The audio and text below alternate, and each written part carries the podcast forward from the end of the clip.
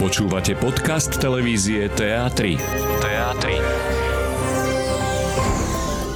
Moja prvá otázka bola teda, že ako sa vám behalo. Neviem prečo, teraz keď sa nad tým zamyslím, by som sa to asi neopýtal, ale...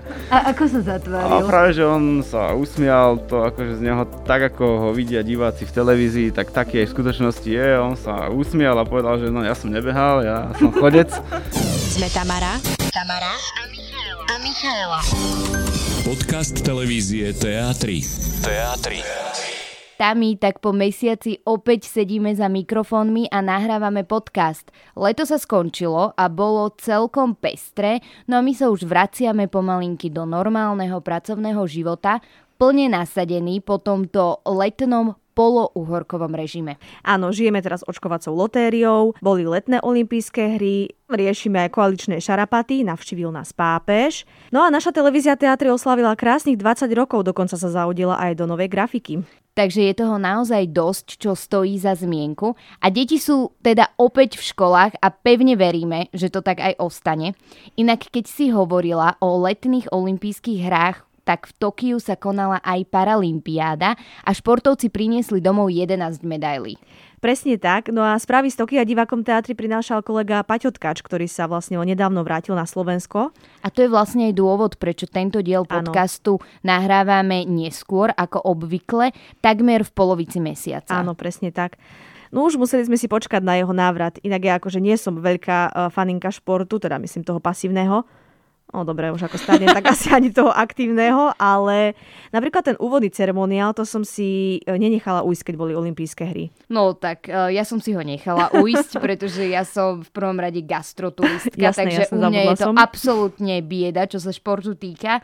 A pred e, týmto dielom podcastu mám naozaj, naozaj veľký rešpekt, ale musím sa pochváliť, mňa napríklad baví box alebo MMA. Prosím ťa, ale mi nepovedz, že aj ty vydržíš 5 hodín pozerať OKTAGON. Ale samozrejme, ja to absolútne milujem. No tak aspoň v niečom sa trošku orientuješ, čo sa týka športu. Ďakujem. Takže už asi všetkým bude jasné, že témou podcastu bude športová redakcia, ktorú nám Paťo priblíži. No a ak teda chcete počuť, čo všetko Paťo zažil v Tokiu, aká je práca športiakov v teatri, no a mnoho iného, tak nás nasledujúce minúty určite počúvajte. Paťo, tak vítaj na Slovensku v teatri a aj v našom podcastovom štúdiu. Sme veľmi radi, že si prijal naše pozvanie. Ďakujem veľmi pekne a ja som rád, že môžem tu sedieť s vami a verím, že príjemne sa porozprávať. Bola to veľká radosť, keď si sa dozvedel, že ideš práve ty do Tokia na Paralympiádu? Bola to veľká radosť, ale to bolo, to si už aj nepamätám, lebo to bolo skoro dva roky dozadu. Mhm. Pretože tam tie akreditácie, rôzne tie procesy, to sa riešilo ešte nejak rok pred tým, ako mala byť Olympiáda, Paralympiáda, čiže malo to byť minulý rok v lete. Takže ja si pamätám, ako mi volal šéf-redaktor náš Peťo Královič. No podľa mňa to bolo niekedy leto 2019 ešte. To vážne? To sa Že- tak dlho riešilo? že či mám niečo na prelome august-september 2020. Myslel som si, že asi to bude chcel by nie... Áno, keď mi, keď mi volá šéf-redaktor, takže asi to bude nejaké takéto podujatie. No a potom, keď mi povedal, že teda, že či by som chcel ísť na Paralympiádu, tak samozrejme neváhal som, vedel som, že to bude Tokio. Je to Mhm. predsa len taká exotická destinácia pre nás.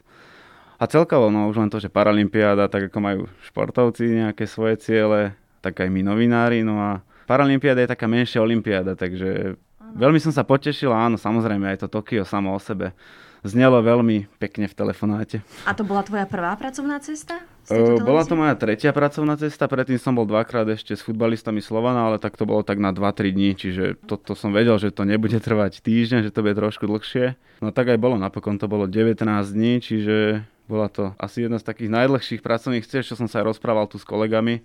A napríklad Štefan Juraško, kameraman, tak ten mal veľa pracovných ciest, ale že takto dlho ešte nebol.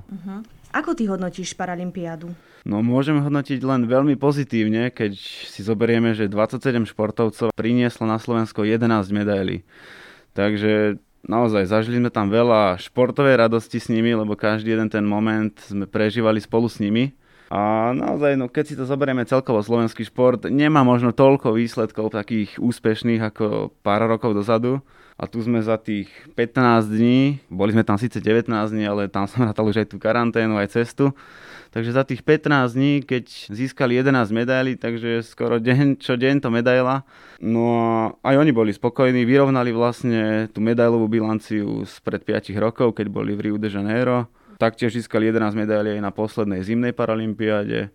Takže oni boli spokojní, aj my tiež. A Paralympiáda, tak ako Olympiáda, bola bez divákov. Aká tam bola atmosféra? No keďže ja nemôžem porovnať s predošlými paralympiádami mm, alebo jasné. takýmito väčšími podujatiami, tak nezdalo sa mi to úplne, že by tam nebola žiadna atmosféra, pretože každý športovec má nejaký ten tým ľudí okolo seba, či už sú to tréneri, možno nejakí manažéri. Áno, a mhm. napríklad keď sme boli na zápase parastolných tenistov, tak to je jedna veľká hala, kde, aby som neklamal teraz to vyra tam niekedy 6, niekedy 8 stolov, no a hrajú sa tam zápasy, čiže tam je nejakých 16 družstiev. No a keď každý tam zoberie nejakých svojich 5 až 10 trénerov, manažerov a tak a tí prežívajú intenzívne tie zápasy, tak vytvára to nejakú atmosféru. Čiže nedá sa povedať, že by bolo nejaké úplne ticho na tých podujatiach. A ešte v tejto súvislosti mi napadla jedna vec, napríklad na atletike sme videli na niektorých podujatiach aj študentov alebo nejakých žiakov. Čiže to bol rozdiel v porovnaní s Olympiádou, že mohli prísť, nebolo to samozrejme zaplnené, lebo bolo to len pár, možno desiatok, stoviek študentov, žiakov, ale predsa len nejakú tú atmosféru vytvorili. A ktorý výkon ti tak utkvel v pamäti, že toto si si povedal, že wow, som naozaj rád, že som to videl? Tých výkonov tam bolo naozaj veľa, či už keď si zoberieme teda aj tie niektoré handicapy, ktoré majú uh-huh. títo športovci, ale na druhej strane nie je to iba o tých handicapoch, že by sme ich mali nejako lutovať, lebo naozaj tie výkony sú často porovnateľné a možno niekedy až lepšie. Mohli by sme ich viac obdivovať v porovnaní so zdravými športovcami. No ale taký moment, ktorý mi najviac utkvel, tak to je, keď naši paracyklisti Patrik Kuril získal zlato a Jozef Metelka striebro. Takže nie je naozaj veľa podujatí, kde by dvaja Slováci skončili na prvom a druhom mm-hmm. mieste to je Hrála slovenská hymna, takže bol to naozaj krásny moment, keď dve slovenské vlajky išli mm-hmm. postupne hore a potom tretí bol Brit. Na toto rovno nadviažem, napríklad ja teda nie som veľká športová fanúšička. Ja ale... teda ešte menšie ako ty. Ale napríklad keď sú majstrovstvá sveta v hokeji, tak tie si nikdy nenechám ujsť, takže to vždy pozerám a napríklad keď vyhráme ešte s nejakým silným tímom, ktorý je naozaj si povie, že hm, tak toto je favorit na výhru, tak vtedy mám zimomriavky a tak som taká hrdá, že wow, a to teda nie som športový priaznivec, ale aké emócie ty prežívaš ako športovec? No možno práve preto, že to bola moja prvá paralympiáda, tak bol som tam jednak ako redaktor, novinár, ale asi tak trochu ako fanúšik tiež som mal presne tieto zimomriavky, keď hrala slovenská hymna a som si tak hovoril, že som tam bol ako redaktor, nejako komentátor, ale že keby to mám teraz komentovať, neviem, či by som aj ticho náhodou neostal, lebo mm-hmm. naozaj som to tak vnímal možno aj z toho pohľadu fanúšika, že veľmi som to doprial tým športovcom, stretávali sme sa už aj pred Paralympiádou, nahrávali sme s nimi rozhovory, vedel som, aké majú ciele, že sa teda na to pripravovali nielen tých 5 rokov od poslednej Paralympiády, takže bral som to aj z takého ľudského hľadiska, že veľmi som im to doprial a tešil som sa s nimi. A čo to mesto? Ako vyzerá Tokio počas pandémie? Aj si mal vôbec čas ísť si ho nejak pozrieť? Ono to bolo tak, že my sme tam prišli, prvé tri dni sme museli byť iba na hoteli. Akože v karanténe. V karanténe, mm-hmm. áno, ale na hoteli bola jeden obchod, 24 hodín otvorený, takže tam sme jedine mohli ísť. No a potom ďalších 11 dní, čiže aby sme naplnili tých 14 dní, ano. tak to bolo, že sme mohli ísť iba na športové podujatia. Čiže hotel, športovisko, hotel, športovisko. Lenže v okolí hotela sme mali napríklad tenisový park alebo boča, to je jeden z paralympijských športov. Ten bol tiež nedaleko, čiže tam sme mohli chodiť peši. Takže videli sme niečo aj takto z Tokia.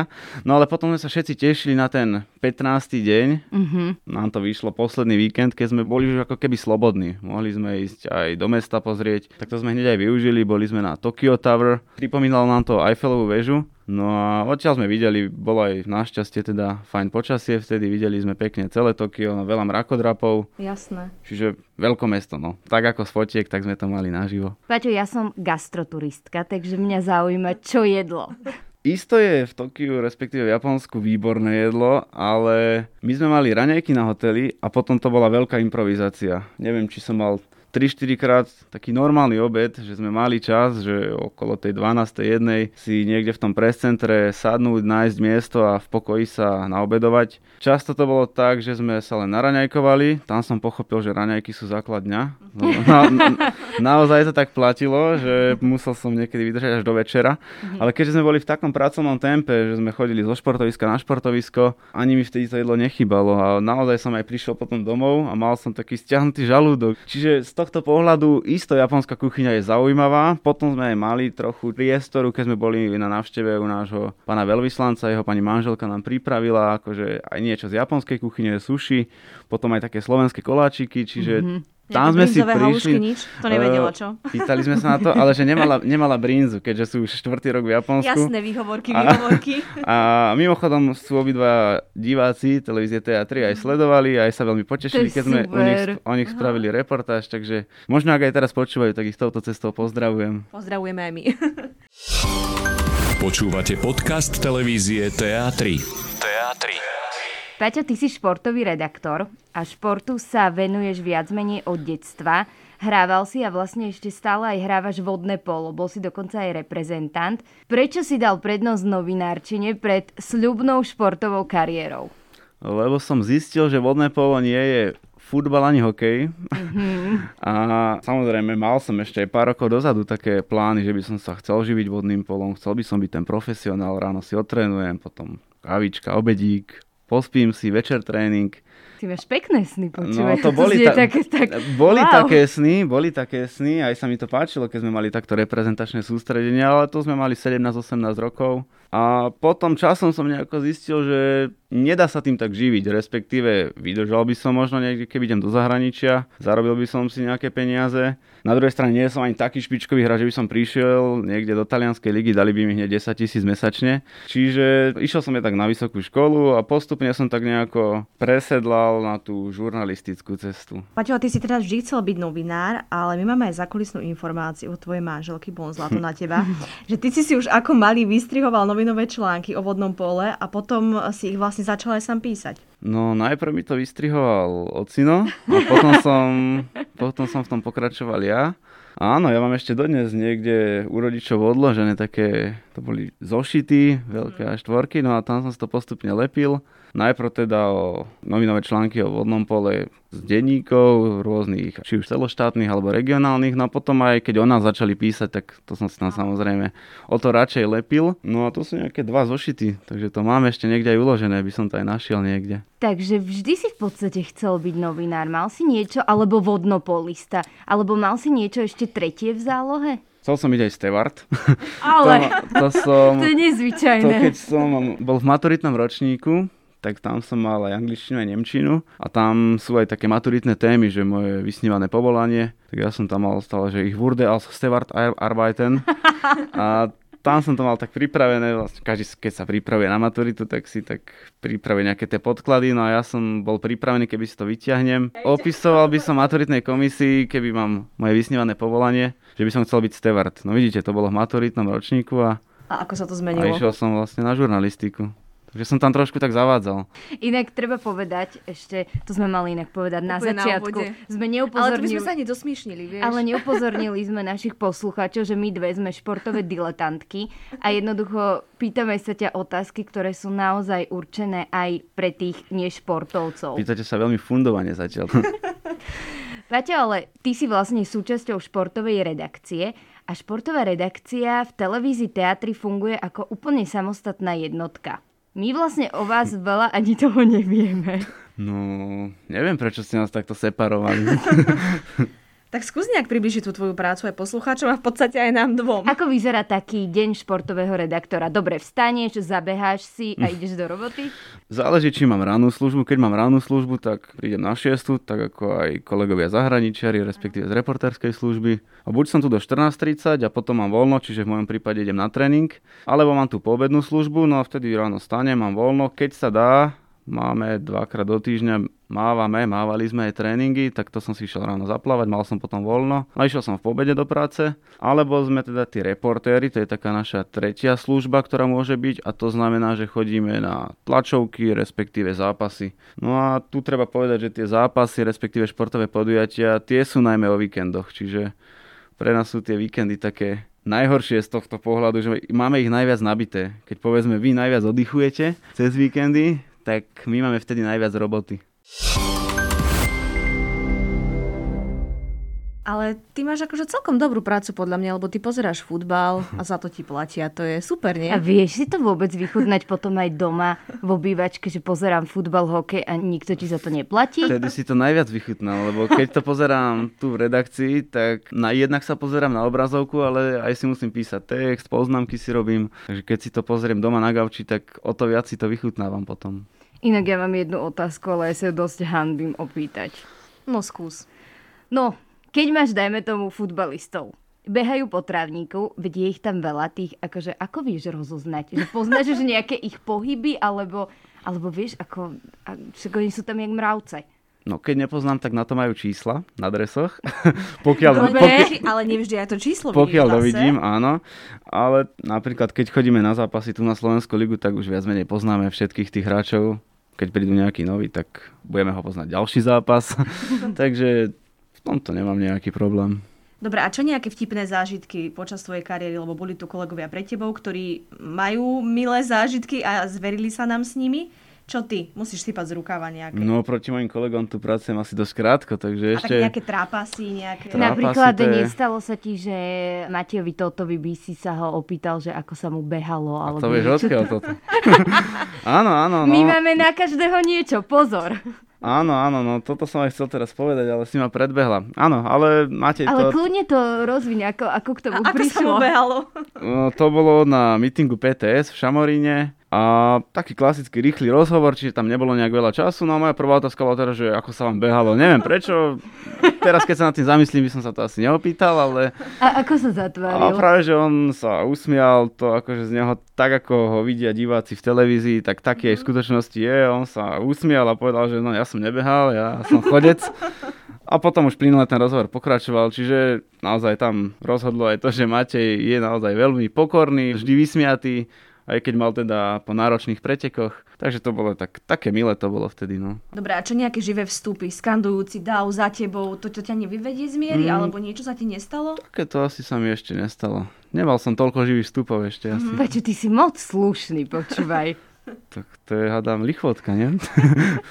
A stretol si sa niekedy so svojím športovým idolom počas tvojej práce? Vieš, že si išiel robiť rozhovor alebo reportáž a bol si úplne taký, že wow, že ja budem spovedať človeka, ktorého obdivujem. Tak tých športovcov je veľa, ktorých obdivujem, keďže od mala sledujem šport. Nielen vodných polistov, lebo s vodnými polistami som veľa rozhovorov nerobil teraz v teatri. Ale no tak čo aj za s manželkou, tvojou spolužiačkou, ak to môžeme takto povedať z vysokej školy. Kika, pozdravujeme. Odtiaľ sú asi aj, teda nie asi, ale určite budú odtiaľ tie informácie. tak my sme počas víkendov sledovali zjazdové lyžovanie, veľmi sme teda fandili našej Petre Vlhovej. No keď som mal možnosť aj s ňou robiť rozhovor, tak o to som to tak intenzívnejšie vnímal. Znova z toho, jednak ako novinár, aj keď nemali by sme byť ako fanúšikovia, ale predsa v človeku to niekde je, že tak obdivuje toho športovca za to, čo dokazuje, vo svete je uznávaný, respektíve Teraz som spomenul Petru Vlhovu, ale je veľa takých slovenských športovcov. Takže pri takýchto športovcoch áno, vnímam aj to, že ich tak vnútorne obdivujem. Čo tie olympijské hry? Lebo spomínali sme paralympijské. Ako hodnotíš tie olympijské? Lebo zo začiatku to teda nevyzeralo rúžovo na nejakú medailu, potom sa to už trošku rozbehlo. Tam by som si asi pomohol tou frázou, ktorú oni potom viackrát opakovali po príchode. Je to taký odraz asi reality slovenského športu. Tie štyri medaily, no mohlo byť viac, mohlo byť menej, takže tak by som to nejako zhodnotil. Paťo, a vy vlastne, ako to máte v redakcii podelené, čo sa týka športov? Ste rozdelení tak, že, ja neviem, je redaktor, ktorý sleduje, ja neviem, futbal, hokej, niečo, golf a ďalší sleduje basketbal, hádzanú. My sledujeme golf. ja neviem, to som len tak povedala, aj Máme striebornú medailu. Á, pardon. Sledujeme golf, Tami, sledujeme. Vidíš, toto je to tie športové diletantky. Alebo musíš byť úplne všestranný, že na každý šport. Musíme byť všestranní tým, že nie je nás tu toľko, aby sme si mohli rozdeliť všetky športy. No a napríklad, keď mám tú rannú službu, tak nerozhodnem ja, že čo sa bude vtedy diať v ten deň. Ale samozrejme, každý, napríklad ja keď hrávam vodné polo, tak mám bližšie k vodným športom, plaveckým športom a keď je nejaká tlačovka napríklad na Slovenskej plaveckej federácii a mám voľno, tak idem tam napríklad ja, takisto kolega Danorzavský hokejista, tak samozrejme, že má bližšie k hokeju. Čiže nemáme to podelené, ale každý má k nejakému športu bližšie, takže to sa potom prejaví aj na tom, aké témy si vyberá, respektíve keď robíme tie koncoročné sumáre, tak tam už viac menej máme jasné, že kto aký šport bude robiť. Paťo, my napríklad, keď máme voľby alebo sa niečo zásadné deje na domácej scéne, tak domáca redakcia je dosť v pohotovosti, že máme toho naozaj dosť. A teraz sme spomínali tie paralympijské, olympijské hry. Vy to tiež tak máte? Jednak to je každý víkend, keď je či už futbalové kolo najvyššej domácej súťaže, ale vtedy sú aj basketbaly, volejbale, čiže vtedy máme najviac roboty, ako som spomínal. No a potom počas veľkých podujatí, majstrovstva Európy vo futbale, keď boli Olympiáda, tak vtedy možno bolo vidieť, vy ste prichádzali ráno na 9 a my už sme mali 4-5 reportáží postrihaných, lebo Ale sa všetko dialo v noci. si tu dávame, vieš čo. Ale potom zase, keď vy máte voľby, tak áno, my máme taký pokojnejší režim, lebo vieme, čo je prioritnejšie do vysielania. Vieš si predstaviť, že by si bol napríklad športový komentátor? Viem si predstaviť, ale to považujem za takú nadstavbu, respektíve ďalší krok tejto športovej novinárčiny a ešte by som sa musel vypracovať, aby som mohol robiť športového komentátora. Inak vieš, čo je zaujímavé, že mne sa tak vždy spája tá športová redakcia, že keď e, to vezmeš aj z iných konkurenčných médií, chodia na tie výroby len chalani. Ako je pravda, že je nás viac chalanov, ale keď je dobrá športová redaktorka, keď sa vyzná v športe, baví ju to, tak prečo nie? No ja si Že- tiež myslím, že že, že menej vidíme tí- ženy tí ako, ako mužov. No keď sa tak teraz zamyslím v slovenských médiách, tak áno, aj na tlačovkách poväčšinou sa teraz stretávame chlapi. Ale sú samozrejme aj nejaké kolegyne športové redaktorky, takže ako hovorím, keď ich to baví a vyznajú sa v tom a robia to dobre, tak prečo nie? Ako nemalo by záležať na pohlaví v tomto. A vedel by si si predstaviť, že by si robil, dajme tomu, domácu politiku alebo zahraničie? No vedel by som si predstaviť, ale nechcel by som to robiť. Takže nezlomíme ťa. To asi nie, to by ani diváci neboli spokojní a asi ani vedúci vydania by nebol spokojný, lebo treba mať k tomu vzťah. Ja si myslím, že aj ten športový novinár mal by mať rád šport, mal by sa v tom aj vyznať, nemal by to brať iba ako nejakú povinnosť, že idem do roboty a, alebo na zápas, že teraz musím ísť na ten zápas, musím niečo napísať. Potom sa to podľa mňa prejaví aj na kvalite toho textu, kvalite reportáže. A myslím si, že takto isto to je aj čo sa týka domáceho spravodajstva priznám sa, keby mám nejakú hodinovú tlačovku z parlamentu, tak neviem, čo by som z toho asi... To ani my často nevieme, nič z toho Čo by nerob. som z toho postrihal. Paťo, mne ešte napadá taká dosť zaujímavá téma, čo sa týka športu. Neviem, či sa budeš chcieť vyjadriť, ale bolo by fajn, keby možno niečo povieš. to je doping. Spája sa s ním možno veľa, Nedopoval som ešte. veľa športovcov. Dobre vedieť. A niektorí teda možno si tým buď pokazili kariéru alebo svoje meno. Ako ty toto vnímaš? No doping, ako Miška povedala, že som slušný chlapec, takže tak to vnímam aj v športe. No akože je pravda, že nemám rád prehry, to môžu potvrdiť asi všetci, čo ma poznajú, že často keď hráme, tak by som neviem, že podvádzal, ale Že chceš vyhrať, chcem vyhrať, za každú áno, cenu. za každú cenu, ale čo sa týka profesionálneho športu, tak ten doping, no netešil by som sa asi tak z tej výhry, keby, Mhm. keby dopujem, dostal by som áno medailu, dostal by som odmeny, celá krajina by ma obdivovala. Ale neviem, niekde tak vo mne by to bolo, že ja vlastne však som Mhm. si pomohol nedovolenie. Asi by ma to až tak netešilo, to by som zase nedokázal sa takto nejako pretvarovať, že super som najlepší, keby som vedel, že Že to mi k tomu nie je. pomohli Mhm. zakázané látky. Paťo, takže ty si taký súťaživý typ. To znamená, že keď hráte, dajme tomu, ja neviem, doma aktivity, tak musíš Jo, vyhrať. to by vedeli moji známi A rozprávať. si sa zdúval ako malý vždycky, keď si Veľmi, veľmi. prehral. A, a keď sme hrali človeče, aj som koľkokrát búchol rukou po stole a bolo po hre potom, no. A ti to ostalo? Ostalo asi, áno. Nemám rád prehry a to je jedno, či hrám s manželkou alebo s kým, ale alebo aj s malým bratrancom, keď hráme hry. To nemyslíš vážne, že musíš vyhrať. Ešte aj na ty musíš vyhrať, Nie, Paťo. nemusím vyhrať, ale Ale chceš ale vyhrať. Chcem a nechám ho samozrejme vyhrať, keď hráme. Ale neviem, niekde tak vo mne to je, že nemám rád prehry a to je jedno, či teda s kamarátmi, alebo aj na tréningu na vodnom pole. Tak dobre, máme tréning, zaplaveme si, potom ideme pasovať, to si nahrávame loptu, aby nám nepadla na vodu. Potom ideme strieľať a hráme napríklad presilové hry, alebo normálny zápas simulovaný. No a potom máme také, že voľná strelba, že len strieľame si na brankára a to je už taký koniec tréningu. No a ja nemám rád len tak, že strieľa, že však dostrieľame a ideme Musíš domov. dať gól. Ja si s brankárom mám tam dobrého aj kamaráta, Michal Hruška, ktorého tiež pozdravím, lebo počúva podcasty, rád možno si aj tento zapne. No tak my máme stále také, nie že stávky, ale súťažíme, že si to rátame. Že všetci odstrieľajú, ale ja si to s ním rátam, že keď dám gol vyhrávam ja 1-0, keď ma on chytí je 1-1. No a takto súťažíme, ale stále ma to motivuje, aby som teda dával tie góly, lebo keby nemám súťaž, tak možno nie som taký namotivovaný a až tak by sa mi možno nedarilo. A čo ešte robíš eh, vo voľnom čase, okrem toho, že teda nenecháš malé deti vyhrať?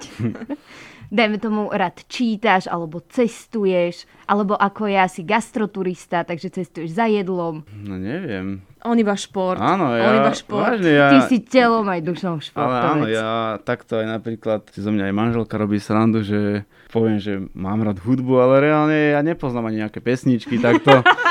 Čiže, alebo napríklad veľa ľudí pozera filmy, že večer prídu a zapnú si filmy. No ja, ja neviem, či som, možno na prstoch jednej ruky by som narátal, koľko filmov som videl za posledné dva roky celé. Keď sme mm-hmm. začali pozerať, ja som väčšinou zaspal. Pre, pre mňa to je už potom oddych, čiže ja buď športujem, oddychujem, no alebo pracujem teraz, čo je asi najviac, že pracujem v poslednej dobe.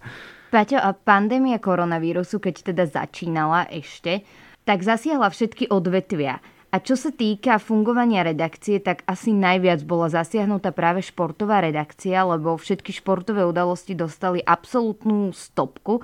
A vy ste vtedy v podstate museli úplne improvizovať, že čo budete vysielať, o čom budete prinášať témy.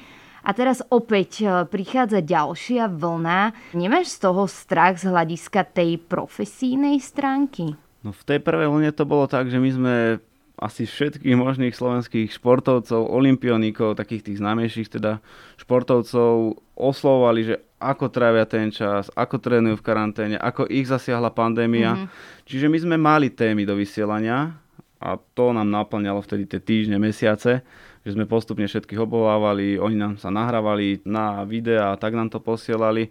Čiže trošku sa zmenila z tohto pohľadu tá naša práca. Nechodili sme na zápasy, na tlačovky, ale im sme písali, volávali. No a teraz si myslím, že už tie profesionálne súťaže, už aj keď bola druhá vlna, tak sa hrali naďalej. Futbal, hokej, basketbal, volejbal, hádzaná, takže myslím si, že už by to skôr pokračovalo tak ako v tej druhej vlne, že tie profesionálne súťaže by sa hrali.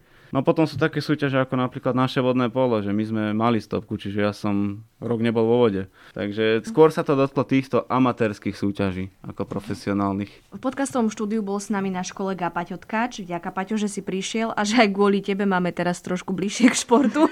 Či to bola veľká irónia? Nie. Ja ďakujem za pozvanie a teda prajem ešte pekný deň. Ďakujeme, Paťo. A vy si nenechajte ujsť ani ďalší diel podcastu, tentokrát nie o mesiac, ale už čo chvíľa sme opäť tu. Tak do počutia, priatelia. Podcast televízie TA3. TA3.